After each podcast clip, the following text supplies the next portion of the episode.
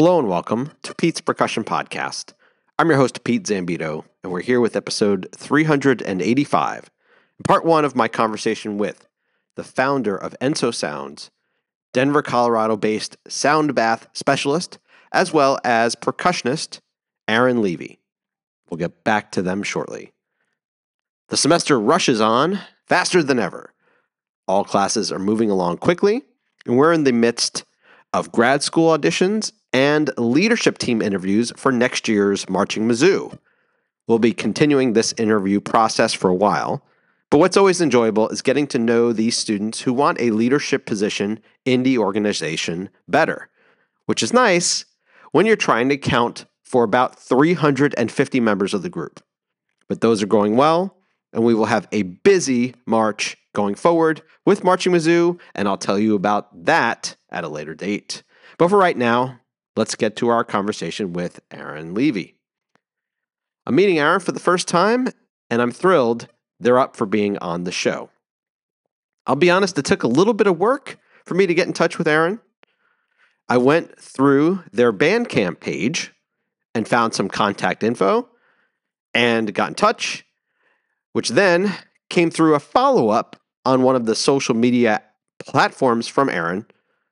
So, I mean, it took a bit more than usual, but we made it work, and I'm glad we did. I was aware of Arin through the fact that they were presenting at PASIC 2023, and I nearly got in touch with them about being on the show then.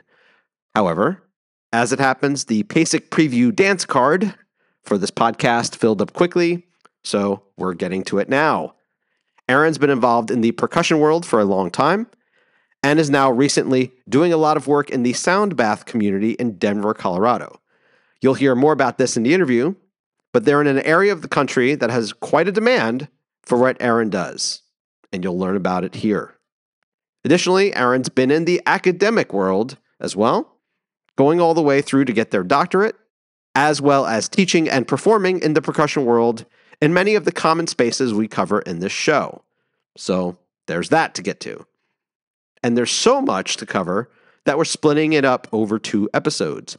So this week in part one, we'll get to Arin's current career in the sound bath world, growing up in Canton, Ohio, their years in drum corps, as well as their undergraduate and master's degree years and freelancing in the Indianapolis area. Next week in part two, we'll get to the rest. So let's get to it.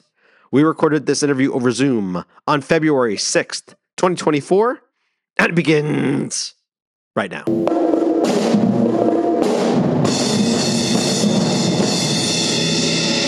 Arin, give me a summation of your percussion responsibilities and items that you do related to percussion as they are at this point. Uh, I play a lot of gong sound baths. Um, gongs and singing bowls wind chimes are you know th- that kind of species of instruments if you will uh, is my my biggest connection right now. I play about once uh, uh, public sessions about once every other week sometimes more sometimes less depending on the the time frame time of year. Um, but i'm playing in yoga studios playing private sessions in people's homes playing in my home in this in this room i'm in right now. For anywhere uh, for private sessions for one-on-one all the way up to i think the most recent group i had that was pretty large was around 40 or 50 people. Yeah so it's a, it's a lot of sound meditations right now. That is that is my my bag right now. How long have you been has this been the focus of what you do? Um, i started playing sound baths primarily right before the pandemic. Literally right before, like mo- a couple months before, right around the, the, turn of 2019, 2020, I started spending a lot more time uh, playing soundscapes and sound meditations before I grew my gong collection on, you know, I was playing just on, on any kind of sustaining sounds. Yeah. So probably about five, five years now, about four or five years. How does one get into this line of work? Hmm. That's a that's a great question. You know, there's there's a lot of different ways to get here. I think I encounter I live in Denver and I encounter a lot of people in our large spiritual community that play sound baths uh, with singing bowls or gongs or hand pans, lots of different instruments. It's more and more common out here, I think, since the pandemic. Just because of space, like, because there's open spaces and places for that to happen. Maybe not. I guess maybe not Denver as much. It's or, yeah. I think Denver, Denver, uh, what it does have primarily is a really big spiritual community. I think historically, like Denver and San Francisco are two really big like hippie culture towns that people think of. So the you know yoga communities, spiritual community is really really big here. There's a yoga studio, you know, as common as Starbucks or Subway here. So there's just a, there's a lot of avenues. There is a lot of opportunities, and I don't know what happened around the pandemic, but more and more people, maybe it was the you know like the stimulus money, but more and more people were were buying crystal bowl sets um, and embarking on that journey of uh, what what they know as sound healing. So I see a lot of people uh, essentially doing what I do uh, when it comes to my relation to percussion, who have no formal music training. Um, not percussionists, not musicians. Uh, even though they're playing music, they wouldn't consider themselves musicians. I know, you know, from for myself, I came through music academia from you know bachelor's master's doctorate all the way up and you know i thought i was going to be a college professor and I, I, was for a time and somewhere along the, the, way just kind of started shifting into playing more and more soundscape like things and i think most most of us most percussionists are fascinated by really big loud instruments. We you know whether whether we we admit it all uh, or not is a different thing but we love the big loud stuff. Um, uh, so I, I attached to gongs when i was really young. And then you know i went through a pretty uh, uh life-changing couple of years uh, 2019 2018 19 um, that kind of made me reevaluate a lot of uh, what i was doing in life and i started playing more soundscapes like i mentioned right before the the pandemic, I was playing a lot more soundscapes on the Western percussion instruments that I had, all of the like this music school stuff that I had acquired over the years. I moved to Denver in 2020, and when I drove out out here, I was living in Ohio before that. I actually stopped in a place in uh, called Gongs Unlimited, a warehouse in Lincoln, Nebraska, and picked up my first gong and just started accumulating them from there. And I think my Western trained background influenced the soundscapes and, and the, the gong washes. So I, I kind of just stuck in it from there. Yeah, there's a there's a there's a whole lot of other reasons and ways that I got to doing what I'm doing. But I, I, I think that's kind of the general of what pushed me in this direction or how one could get to this direction. When someone brings you in what kinds of things are you do they n- have an expectation of what you do? Or do you when they contact you are you like okay this is what i like do you have to do a lot of educating uh, who is who's hiring you uh, to, about what you do? Yeah sometimes i would say most of the educating isn't to the person who's hiring me. They tend the person who's hiring me whether it's a one-on-one or like a yoga studio bringing me in um, the person setting up the event tends to have a pretty strong idea of what this is what i do. Now there is very commonly somebody who has never seen the thing heard the thing they have no idea about it um, they come to an event my typical friday night uh, i play once a month at a local yoga studio typically there i have between 12 and 18 people each session um, and I, I would say probably two thirds to three quarters of them have never been to a sound session like that before. So there's a lot of educating that has to be done there, which I think is the most fun part of it for me, honestly. I'm not an educator anymore, but I think I'm not an educator in the career sense but sure. you know we'll always be those of us who teach will always be teachers to some degree in life i yeah i hear that what are the things that you when you have someone who's they've not encountered what you do what are the things that they kind of the typical questions that they ask or what are the things you're like I need to like show you what this is or something like that? What I do has a couple different names, kind of in in the world and the community. Um, most most notable, I think, most popular rather, sound bath. Mm-hmm. I play sound baths. A similar phrase that has some good or negative feelings depending on who you are uh, is the phrase of sound healing. Right. Uh, that that tends to grind some gears and you know ask some questions, um, sometimes for better, sometimes for worse. Uh, but that's that's always a topic that's worth exploring and educating about. I think a lot of people who show up and have never done it or don't know about it don't know what they don't know.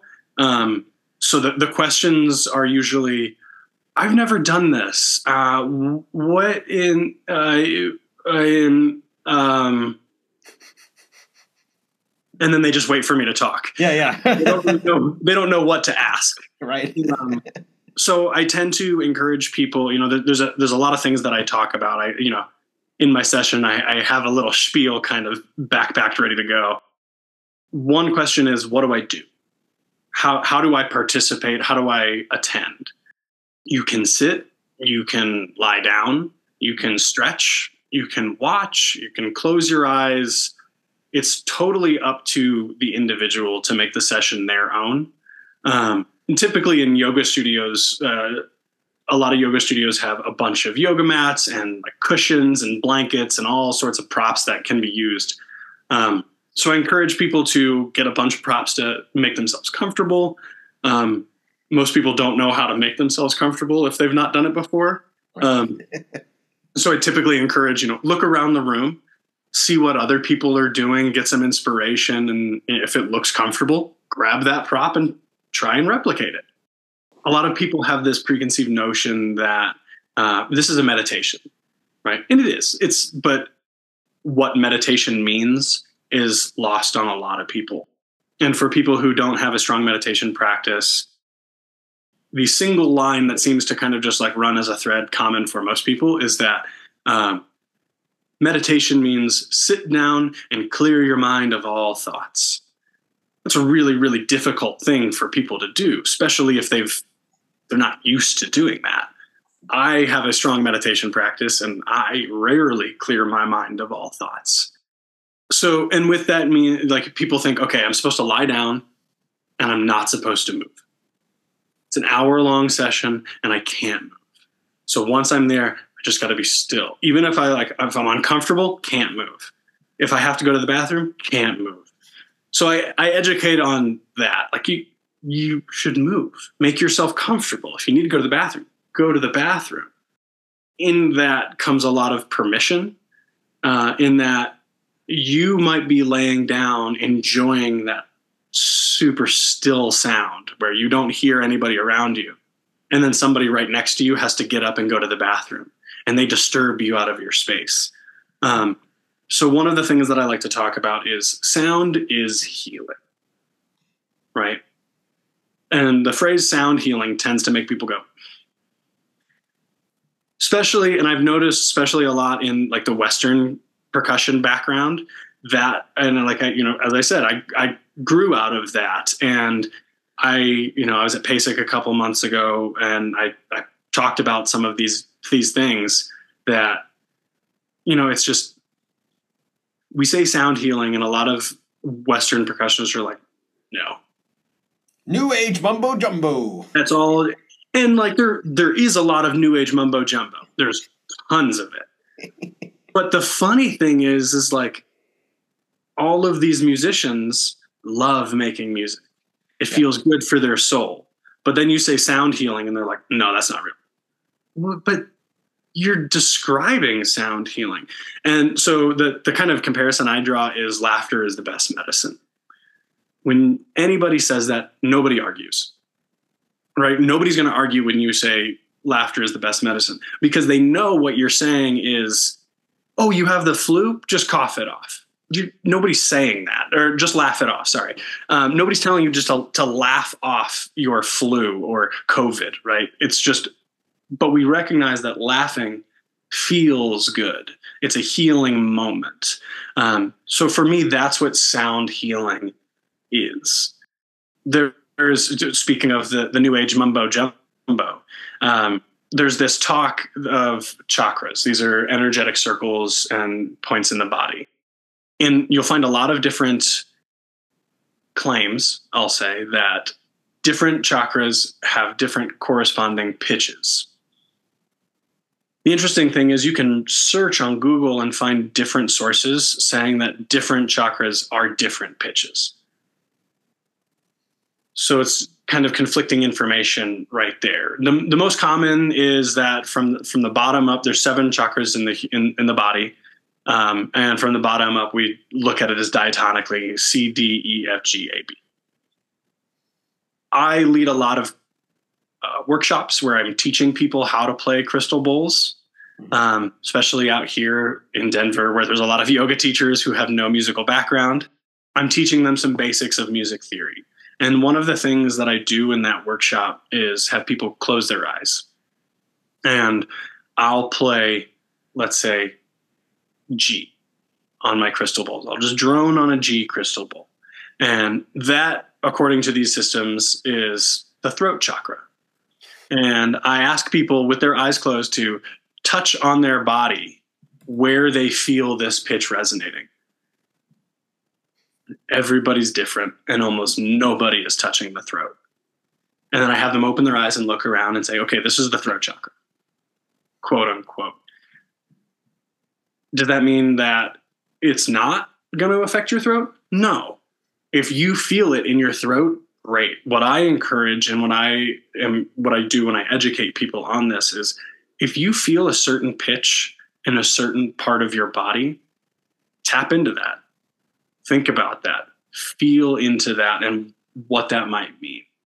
I'm not going to come to a session and say, I'm going to play this bowl for you and expect to feel it at this point in your body because that's me prescribing this thing to you and i don't that doesn't feel authentic to me and based on what i find when i do that experiment um, it doesn't feel like it's true so all sounds are healing in all parts of the body the, all crystal bowls the person moving next to you um, i always make a joke about you know all sounds are healing including the person who's going to snore during this session uh, because there's always one or two who just start snoring.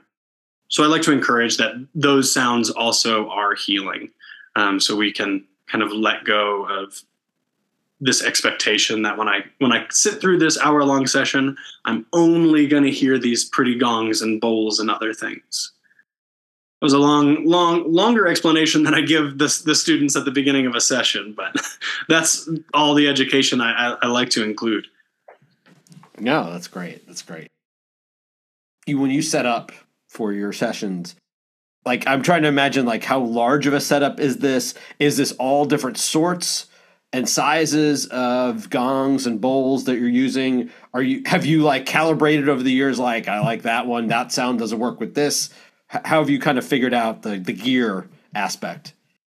I'm gonna take a long long road answer to that. Okay, fair enough. Um, I studied with Tim Feeney uh, when he was at University of Alabama, mm-hmm. and we did a lot of experimental sound stuff. And he liked to tease me a lot uh, because my setups were huge, um, way too big. Yeah. I would uh, I went on tour I think in 2016 through the Midwest and had just piles of gear, drums and tables and all sorts of electronics and stuff it was really silly. Um, and I never gave that up. I I tried really hard to like pare it down, figure out what I could do. Um, when I first when I got my first gong, it was okay. I'm going to use this gong and the other very sustaining metal sounds. Sustaining metals are a big that's that piques my attraction. Gongs crystal bowls, uh, like the the brass bowls, like the Himalayan singing bowls. Um, I use uh, like bamboo koshi chimes. These are uh, not a lot of Western percussionists know about these. Uh, they're getting more popular. Um, they're like a wind chime, but they have um, they're bam- they're in a little bamboo cylinder and are filled with metal rods and have a really beautiful chord that speaks out of them. So at this point, I have 16 gongs. Uh, well, 17. I don't use the 17th because it's a really, really big uh, halo gong. One of those like it's it's just like the outer ring. Um, there's no center of it.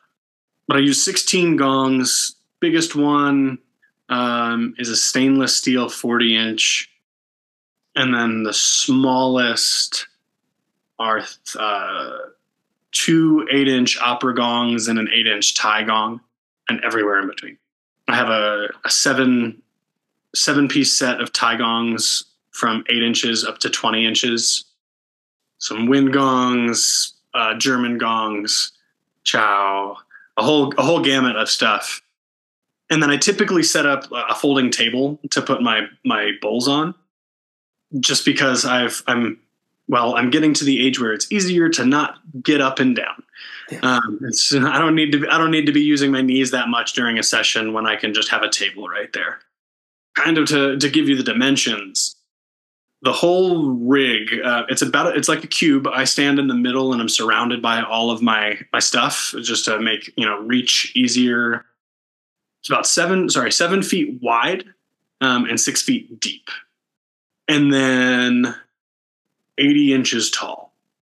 I've got two like two two rows or like two stacks of gongs bottom and top.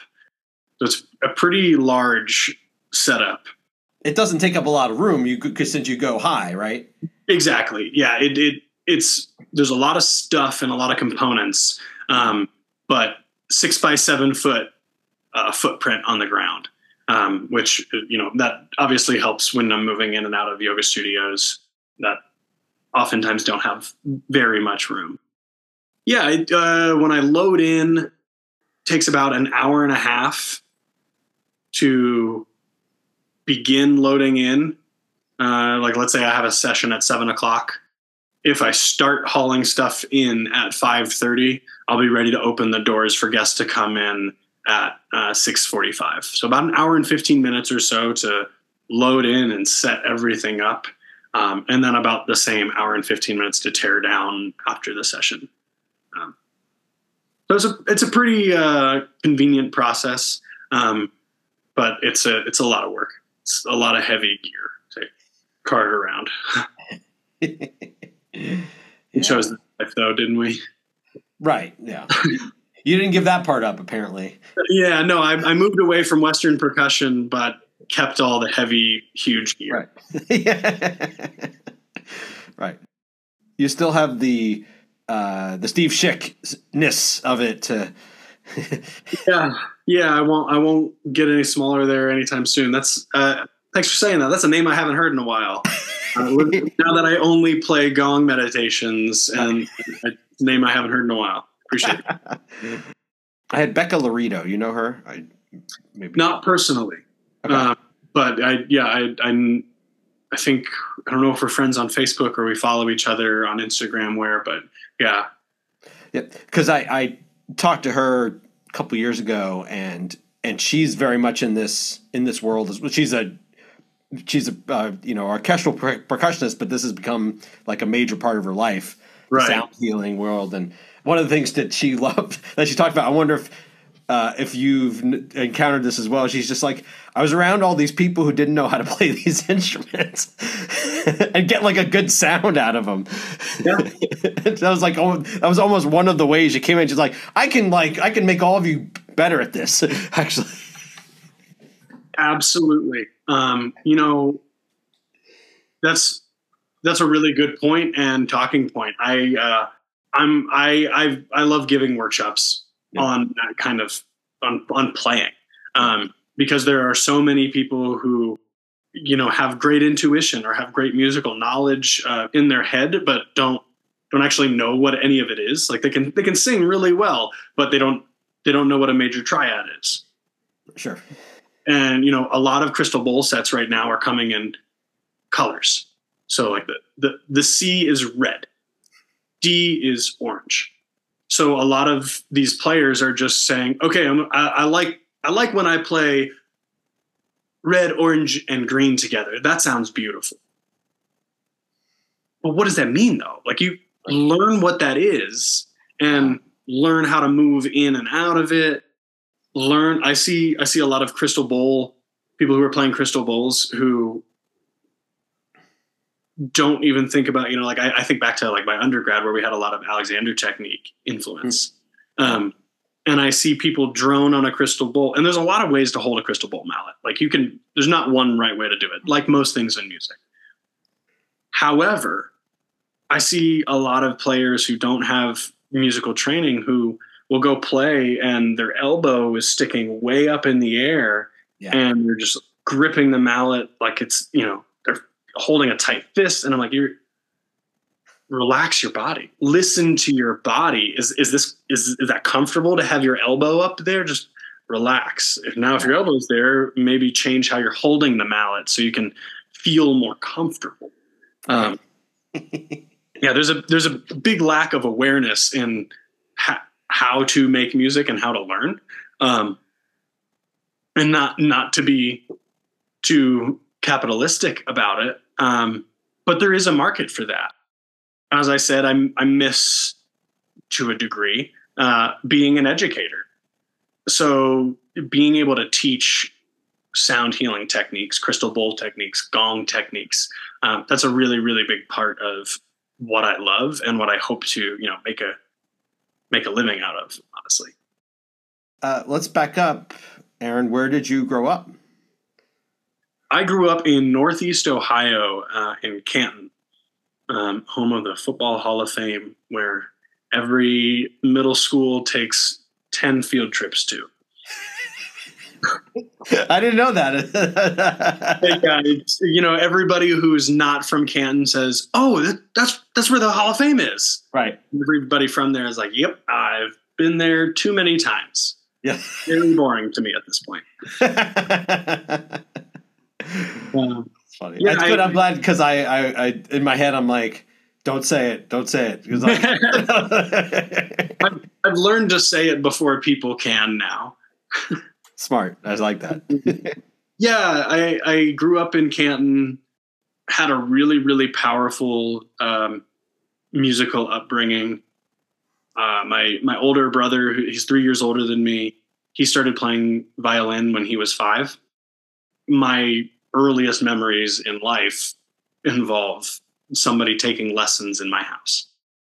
I was, I think I tried violin when I was five or so. Um, I was playing percussion by fourth grade. And in middle school, I, uh, it was actually a really lucky coincidence that uh, my, my middle school band director was Bill Hamilton, who at the time was uh, one of the executives at the Bluecoats Drum and Bugle Corps. Oh, wow. So that just like immediately kind of leveraged myself into like drum corps world. So like during during high school, I was getting really really into marching band and drum corps. You know, graduated high school and uh, left the next day for Glassmen tour. Um, March Drum Corps. You know, my first two years out of high school. Northeast Ohio is like run run runs thick for me. Um, and then uh, I, I, went down to Southeast Ohio and went to Ohio University uh, and studied uh, percussion performance with Roger Braun. Where, f- funny enough, looking back, uh, you know, now I do a lot of you know avant-garde experimental music, sound bath, you know, just kind of wash things. Um, but I, I remember I remember, I think I was a junior in my undergrad. Uh, a great friend of mine, Aaron Butler, asked if I would play on a performance of In C.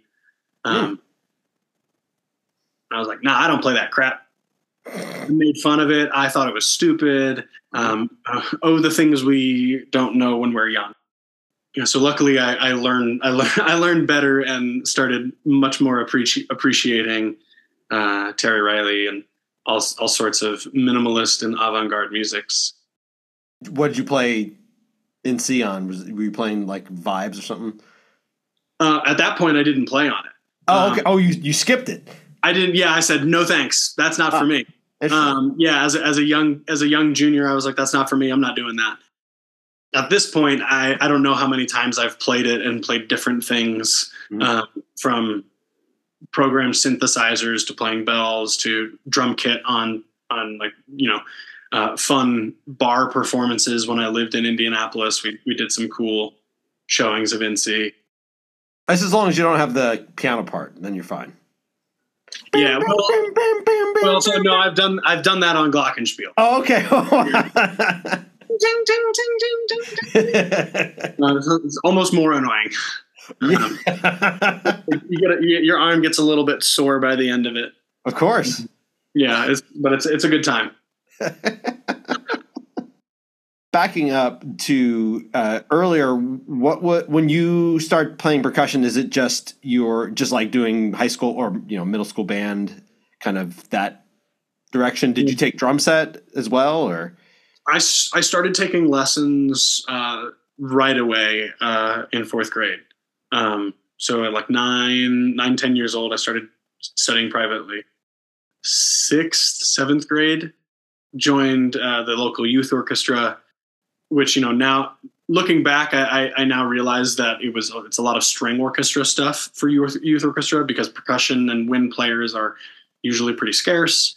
Um, so I was very bored a lot uh, in, as a young percussionist at that time. I never I took drum set lessons, but I never really latched onto it. I could do the job. That was that was about it. I, I like I enjoyed it, but I wasn't great at it. So when when middle school jazz bands started becoming a thing, I remember I think in my middle school jazz band there were three or four drummers, and I quickly I quickly was like, I'm the worst one here. I I was a great young percussionist. If there was mallets on it, but drum set, no, it just wasn't my thing. And I, I knew I wanted to participate in jazz band a lot more, uh, so I started taking trombone lessons. Um, oh, okay. That's not. Yeah. I didn't think that was where that was going. yeah. um, so I, I played a lot of trombone uh, in jazz band. For some reason, gravitated towards the low end and played a lot of bass trombone. Mm, yeah. Um, and then it's always a it's always a funny story. Uh, you know, I mentioned I was really bored as a young orchestra player in you know in youth orchestra with those percussion parts. So I, I made the decision to be less bored and play bass trombone in youth orchestra. I think you get two more notes, maybe. yeah. Um, it's it's. I didn't really do much more, but I did get to sit down the whole time. So yeah, um, you take your wins where you can get it. absolutely. I, I yeah, it was it was a good time. Um, but yeah, so and then once I got into high school, my private lessons kind of spread out a lot. Um, my original teacher I studied with from nine years old until I graduated high school. Um, but when I was a junior, I started taking secondary private lessons with my marching percussion instructor um, because I knew I wanted to be in drum corps. So I was taking quad lessons Hmm. And occasional bass drum lessons, just, you know, trying to be a better marching percussionist, I guess. My last year of high school, I did uh, post secondary. Um, and I know not that's, I, I think I've come to learn that's pretty regional. Um, so post secondary, I was in high school, but I was taking classes at the local college and I was getting high school credit and college credit at the same time. Oh, wow. Um, so I was taking college, like uh, freshman music theory as a senior in high school. Um, I was in the, the like the community wind band there, and I was also taking percussion lessons from that percussion instructor. Um, so yeah, my senior year of high school, I was taking percussion lessons from three different instructors. It was a lot. It was really really ambitious. You know, I, it was like drum set, all around percussion lessons, mallet focus focused lessons, and then marching focused lessons. Nice. Yeah, You know, normally we, we call that North Texas, but Right. Yes. right. But as a senior in high school, Yes, exactly. it was it was, it was intense, and I did I did a, a audition at North Texas. Um, yeah, I, I remember going to audition at North Texas and uh, being a giddy senior marching percussionist, and Paul Rennick was out at a drum corps camp and was not there for my audition, and I was very sad about it. Mm. Yeah, them's the breaks, Arin. oh, that's great. While you were in high school, were you doing anything else? Did you were you involved in like sports or mathletes or student government or anything else that was filling out your time? I was really big into drama. Um, oh, okay. I, I, was a theater kid. Um, All right. Yeah, I, I thought too hard about that one. I did a lot of theater. I li- if I wasn't in the band room, I was in the theater room. You could find me in one of those two rooms all of high school. Mm. Uh, Doing yeah. and this is like not like musicals or plays or both. Um, more, uh, not as much like pit musical playing. Um, okay. I, did, I did I did some of that like once I was in college and such, uh, but in high school, um, no, I started. I actually started acting on stage when I was five years old. Oh, um, all right. Was consistently involved with some theatrical production, whether at like a, the local community theater or through school in some regard. Um, I did a lot of, you know, I was on stage. I did a lot of technical work, so I built a lot of stages as well. Um, yeah, so in high school, I was, I was, especially as as as a senior, if Arin didn't show up for class again, they were probably out in the in the drama room, hanging out, building something. You know, being being a little a little class skipper. Right. Yeah.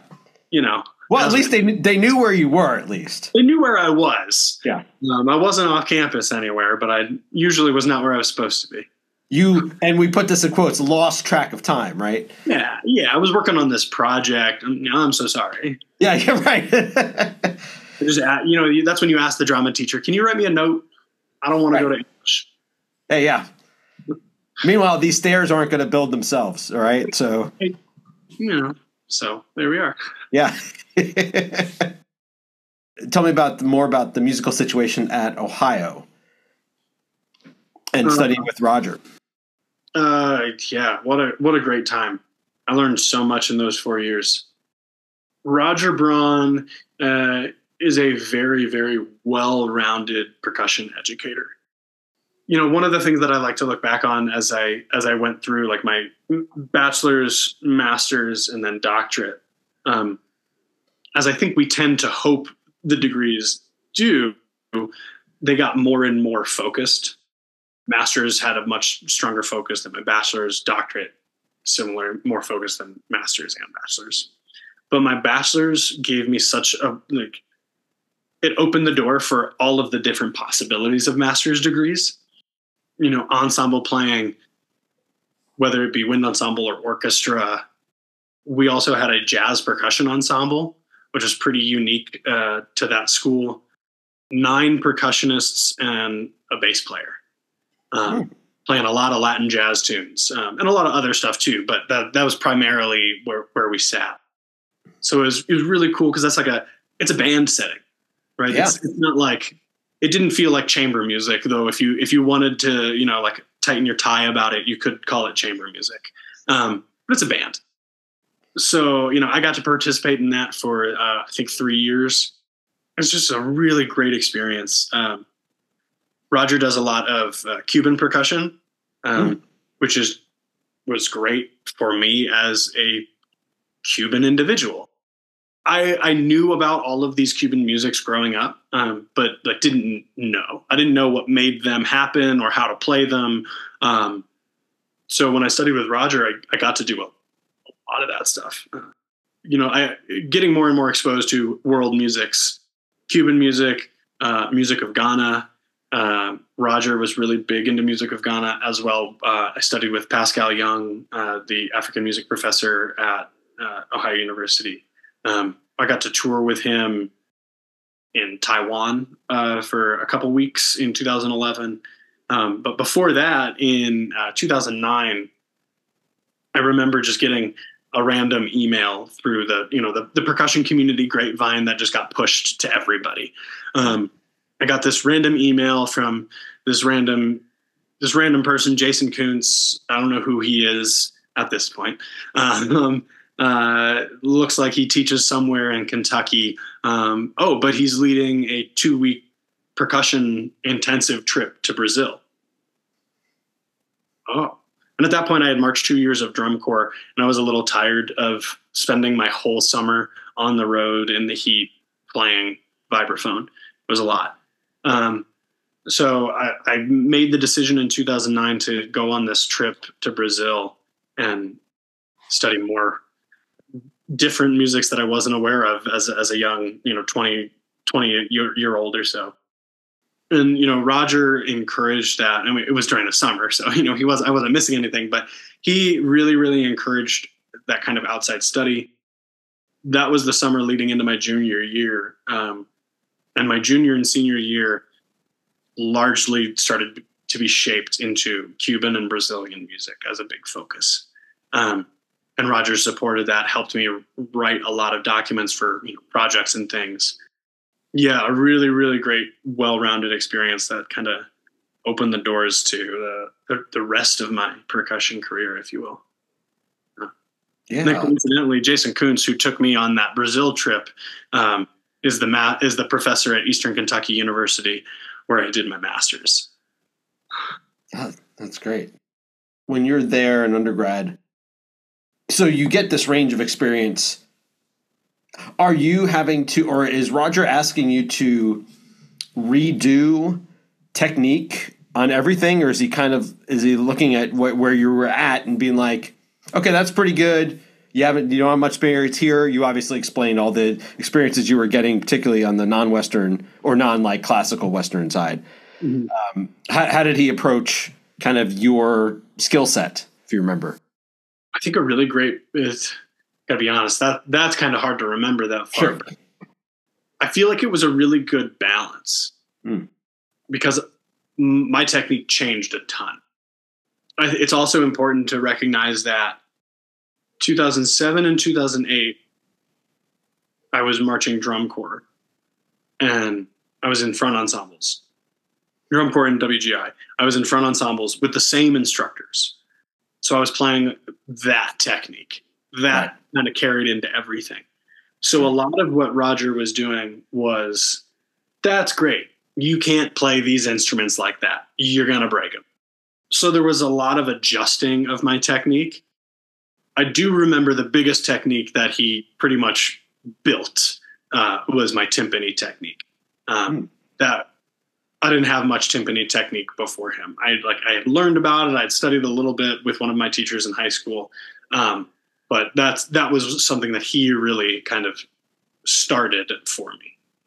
I would say most other techniques were altered, and he respected where excuse me he respected where I was coming from, but definitely changed it to to make sure I was approaching instruments with you know safety and care. Um, because those are things you don't always know about as a young percussionist. On you know that this kind of playing can damage the instrument um, or your hands. Yeah. Uh, there was a lot of influence, uh, like I mentioned earlier. There was a lot of Alexander technique uh, talk. I don't think we had a like a, a, certified instructor at our school, but there was a lot of that conversation that circled around. So people were always concerned with, you know, don't hurt yourself. Yeah, a lot of a lot of uh, technique fostering. I'd say. Yeah, on the on the Alexander side, I sort of know what that means, but is it simply playing relaxed? Is it is it a specific thing that is? Are there things that are similar from one player to the other, or is it very much a um, here's a base and then we work with you to kind of fit what's going to work for you? I guess. I don't want to pretend like I'm an expert on this subject because I'm sure. definitely not. I, I do I imagine that it's a bit different for each person, um, but I, I, believe that the basis is the same. Um, and the general idea of Alexander technique is to to play in the most um, efficient way for your body, um, to be relaxed, to help your posture. A very obvious kind of point is, you know, for wind players, sit straight or stand don't yep. arc your back. Don't hunch over. You're going to restrict your breathing. Um, that's the most obvious kind of example. Um, but yeah so that's that's kind of the gist. Um, and in our undergrad you know in those um, like the weekly um, uh, music music school wide uh, like zero credit hour performance classes that we convocation whatever it's called it was like convocation prep yeah. hour convocation yeah. Yeah, yeah, yeah. I remember like once a year at least there was a, an Alexander Technique professional who would come in and give demonstrations and a, a long lecture. Um, and that was that was the one that everybody went to every year. I, am glad you said all that. One, my my recollection was watching a on the Alexander was someone was was talking to a piano studio, and they had a um, like one of those giant balls that you like uh, bouncy balls that that you can like sit on, and so they would they would put that where the piano bench was, and the person had to kind of like bounce up and down, and then like. and it was kind of fun to watch that because I was like, "That looks really hard to do to play piano like that." Absolutely, yeah. It just it, it, encourages a lot of mindfulness on your posture. Yeah, um, right. Because I can I can imagine just you know that kind of motion if you're bouncing up and down you have to think about keeping as much as you can your elbow down right. stationary so that you can play with proper you know uh, uh, approach and technique. Yeah. Um, yeah it's it's a it's a cool fascinating thing um, especially trickles into you know what I, what I do now um, right. when I when I'm teaching non musicians who don't care about technique right? Technique, and and I at this point in my life, I don't care about technique. Yeah, sure. Hold hold the mallet in a way that gets a good sound out of the instrument and right. feels good to you. If you accomplish those things, who cares? Right. Yeah, but when you do four mallet gong technique, then we have some we have some things we have to discuss. Obviously. Yeah. Right. You know, I haven't tried the four gong four mallet gong technique yet. it's coming. That's I hold a lot of gong mallets with like a triangle beater in the fourth mallet spot, so ah, I can play gongs and then get a little ding here and there. Nice. Fair enough. Yeah, that's it's a, it's a hand balance issue, is what you're saying. Right. Yeah. nice. So, what was the change for you to go? Obviously, so you go to Eastern Kentucky. Uh, you go right after your your undergrad there. Yeah, I went straight into my master's uh, from from my bachelor's. So what's the what's the focus of that program, and are you involved with an assistantship while you're there? Yeah, I, I had an assistantship. Um, I was teaching uh, teaching and writing for the drumline, mm-hmm. um, which was a great time. I did some writing before that. Uh, I worked with a high school marching band and did some of their writing, um, but they also hired an outside writer, so I was mainly doing like small rewrites. Sure. Um, but in my master's degree, I really started, you know, like I, I wrote the, all the drumline parts, and this is an old school drumline that at that time was still using mylar drum heads, mm-hmm. which was super fun to hear that big chunky sound out of the snare line. Their focus was very, very non Western. They had a massive steel band, um, a really big Brazilian uh, batucada ensemble, a lot of also a lot of uh, West African influence. Kind of keep in the in the same family of uh, kind of percussionists. Um, Jason Koontz did his doctorate at West Virginia, mm. where Paschal Younge, my African professor at Ohio, used to teach. Um, yeah. So we we we kind of both had a similar lineage there. So I was teaching the marching band. I was uh, I was assistantship within the percussion studio. So I was teaching. Um, I was leading you know one percussion ensemble piece a semester or so, leading leading rehearsals anytime you know, Jason was out of town or something like that. Yeah, really really big focus on non-Western music, specific, specifically steel band. Um, we did a lot of steel band tours. Um, went out to Virginia Beach one time. That was a two-year program, and then actually after after that master's degree, I stayed there because Jason uh, took a sabbatical. So there was the perfect opportunity to kind of apply and move into that position. So I actually uh, the year after my master's, I was the percussion professor um, for one year at Eastern Kentucky. Um, so we did a lot of, got to have a lot of experience, kind of just like hanging out in the same place for three years, um, and then kind of running the helm for one. Diff- similarities, differences, and I understand one is an undergrad, one's grad, but between Roger and Jason as teachers.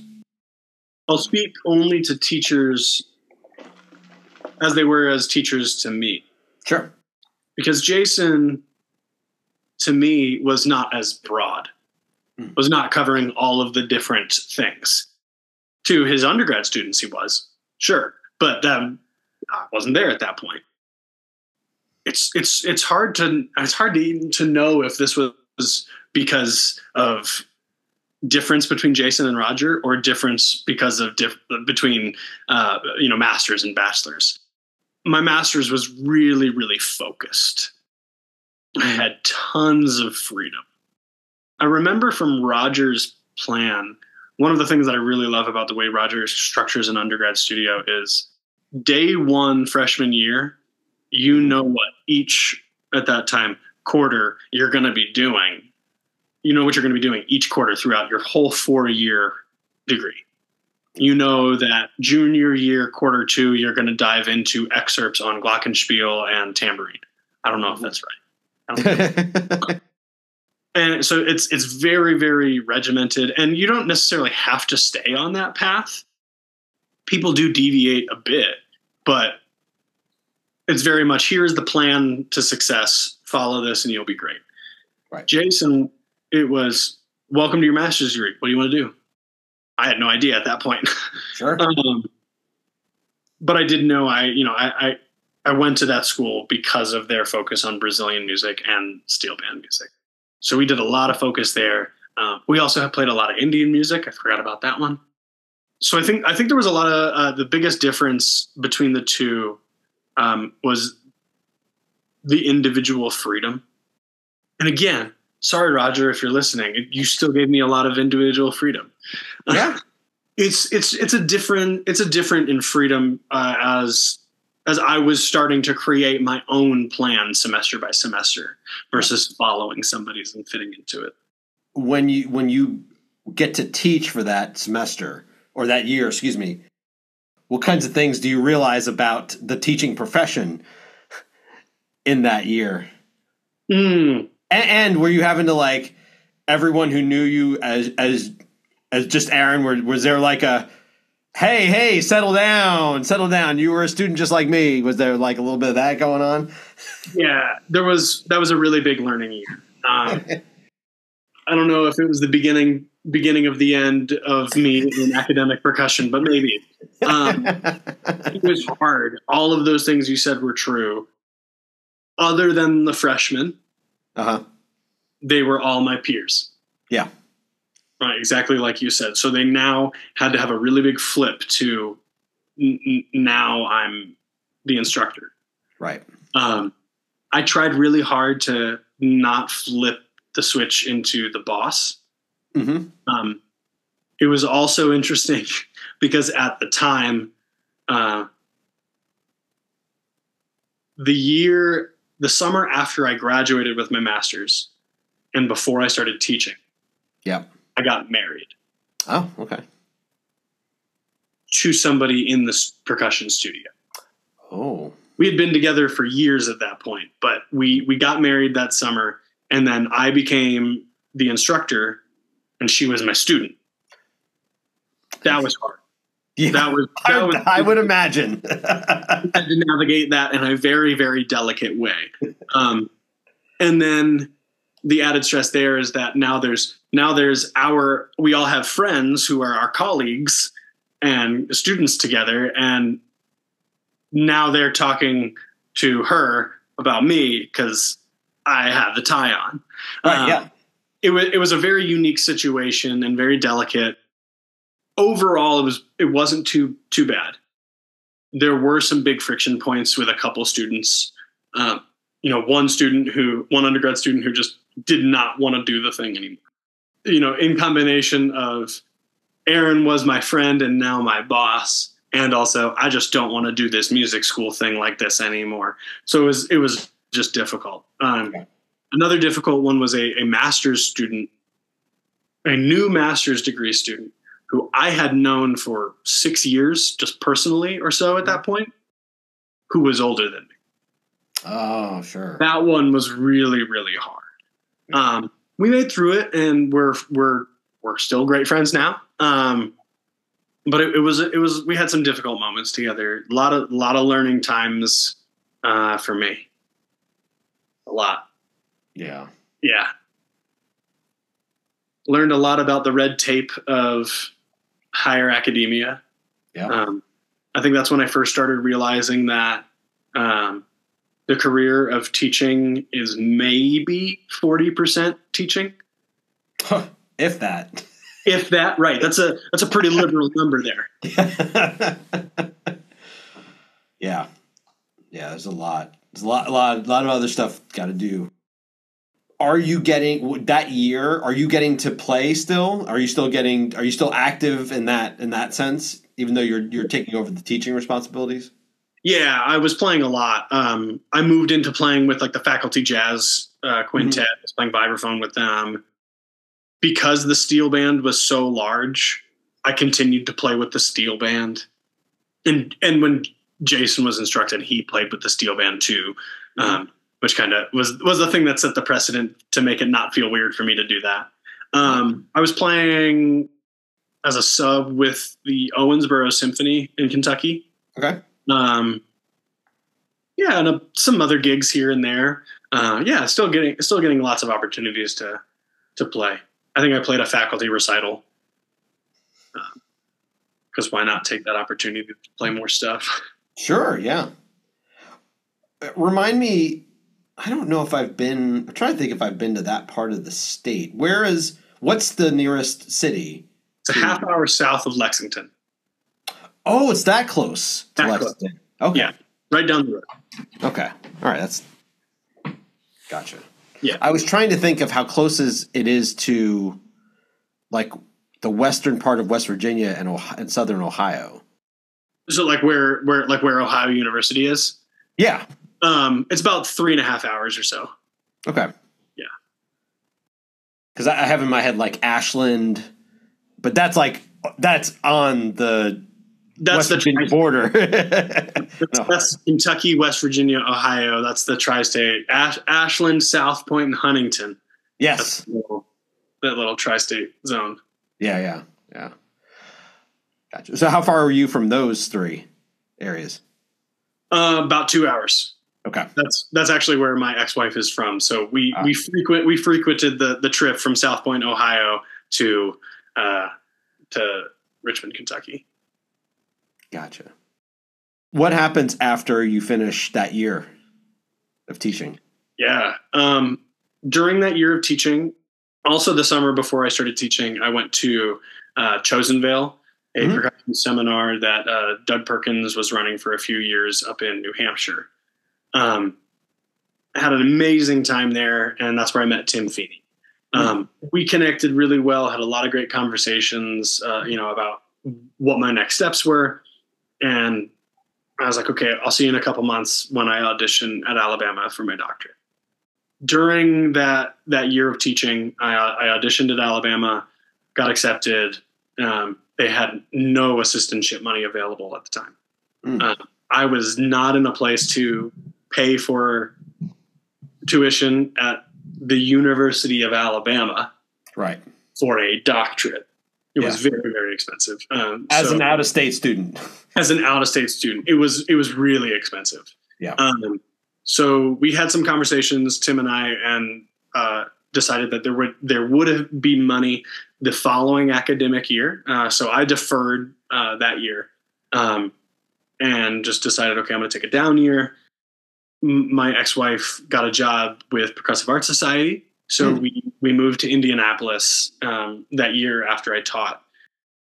Yeah, I lived I lived in Indianapolis for about ten months or so, um, teaching high school bands, um, a few in the area, working with Jeff Queen um, when he was when he was still over there. Yeah, taught a lot of front ensembles and just kind of front ensembles, private lessons, and kicked the tires until it was time to move to Alabama. Um, yeah, and then that's uh, I think it was uh, then the summer of 2015 that I landed in Tuscaloosa. So you're you're just trying to kind of, I guess, make it to until you can start your doctorate. Is that just the time where you're just like, I, I'm just trying to get to the to when I can move? Yeah, that was that was a weird year. yeah, I bet. Here in Indianapolis was really strange because it was you know when I moved to Indianapolis in like Ju- July of 2014, Mm-hmm. I knew that a year later I was going to be moving to Tuscaloosa. Yeah. It was it was already written. Lids, you know the hat store. Yeah, yeah. The mall. I worked at the Lids warehouse for a year. Oh, okay. Uh, I did that, taught marching band, and it was just like, is it time to move to Alabama yet? No. Yeah. Fi- finally made the move on on a 110 degree day in July. Of course. Awful. well, what's got to be one of the things I was thinking about for you for that year has to be that it's like when you when you be working in the high schools, for example, or if you're teaching private lessons, you are already basically like, listen, I'm not going to be here. Like you, I, you, even if you want to keep studying with me, like I, I'm, I'm not going to be here. Yeah, and that's got to be really hard to just try to even just get some footing, like personally. Yeah, I was really lucky. The two high schools that I taught taught with in Indianapolis, I was stepping onto a very established team. Mm, I gotcha. I'm not trying to toot my own horn or pat myself on the back too much. You know, Jeff Jeff Queen's a pretty pretty notable name in march, marching percussion, yeah. Uh, especially in Indianapolis when he was still living there, teaching at Avon. Yeah, um, or I'm sorry, at Carmel. Um, sorry, Jeff.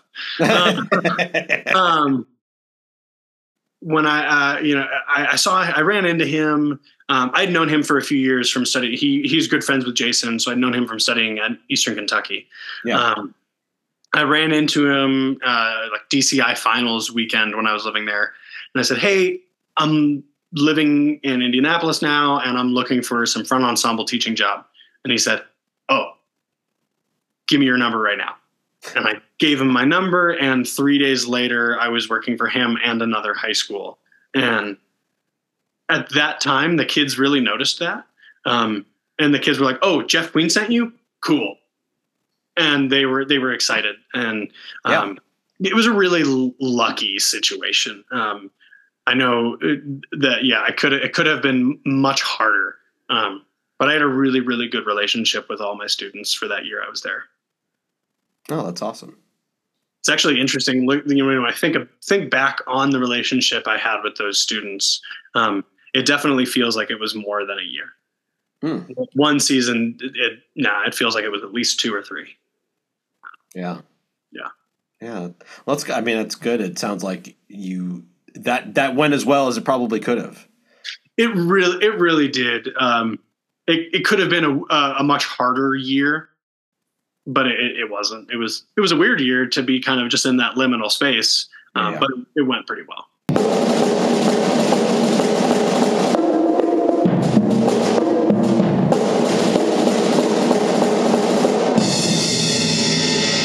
And we'll get to part two with Arin Levy next week. So stay tuned. This week's rave is a live concert event and follow up reading session featuring the Maria Schneider Orchestra, a group that came to campus this past Sunday and Monday. I've gotten the chance to talk about some of the jazz artists that have come through Columbia, Missouri over the years in this segment. They are usually part of the We Always Swing jazz series that has been going on in town for the past 30 years. It's always impressive to get to hear major groups come through our city and perform. Apparently, Getting the Maria Schneider Orchestra here was a major feat, which involved not only the jazz series, but also funding through our school's new music initiative. And I'll tell you right now, it was totally worth it. I will say that I was mostly aware of Maria Schneider by name, but not through her music. I had not seen nor heard her group perform, but I was told by pretty much everyone around here that we needed to go. So my wife and I got tickets to do so, and it was incredible. If you've not heard Maria's group perform, well, that's likely because you haven't gotten to see it. Maria is well known in recording circles for keeping a tight lid on her music and has made it available only through her website and other controlled sources. She makes it very clear in her concerts and with her works. She's not a fan of big data or the algorithm, and she's written music about it. All this to say, to hear her music, you probably have to see her music.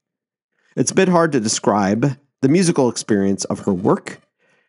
The instrumentation is big band, with an accordion player added, but much resemblance to standard big band literature ends there. Instead, it felt much more like a mixture of big band, new music ensemble, orchestral music, movie music, and a combination of all those. And unusually for a big band, Maria Schneider conducts the group throughout, also moves around a lot, gets very involved in guiding the group, and is incredibly demonstrative. There's the old adage of how you can tell someone's really into the music they're performing. That is definitely the case for Maria Schneider. All of her performers are professionals, many of them teachers, and they played for about 100 minutes with no intermission. The music had a lot of depth and unusual sounds for the big band orchestration, but it all made sense and it was incredibly enjoyable. The next afternoon, her group was involved in master classes and recording sessions, and I was able to catch some of their combined rehearsal with Mizzou's top jazz ensemble, the Concert Jazz Band. This was also outstanding. The group was set up in a large circle with Maria's group in every other seat, and every member of the section with their corresponding section member in the other group. The top ensemble played one of Maria's selections very well, then her group crushed the same piece and they traded off soloists and talked about the performances and tips and performance etiquette, all of that, and it was really impressive. And it was also great because up close, you could just see these players. You watch them the big stage, play amazing solos, and showcase their ability and ease of performance right in front of you. In conclusion, if Maria Schneider's orchestra comes to town, you have to repeat have to go see her and her group. It is well worth your time and incredibly inspirational. And that's our show. Subscribe to the podcast on Apple Podcasts and leave a comment and a rating. You can always find every episode and the show notes at the homepage at petezambito.com slash Pete's Percussion Podcast, the episodes. The show is also on SoundCloud and Spotify and many other podcast locations. If you're on Facebook, like the page Pete's Percussion Podcast. You can find me there on Instagram and X at Pete Zambito or by email at petesperkpod at gmail.com. And I'll catch you next time for part two with Arin Levy. Until then.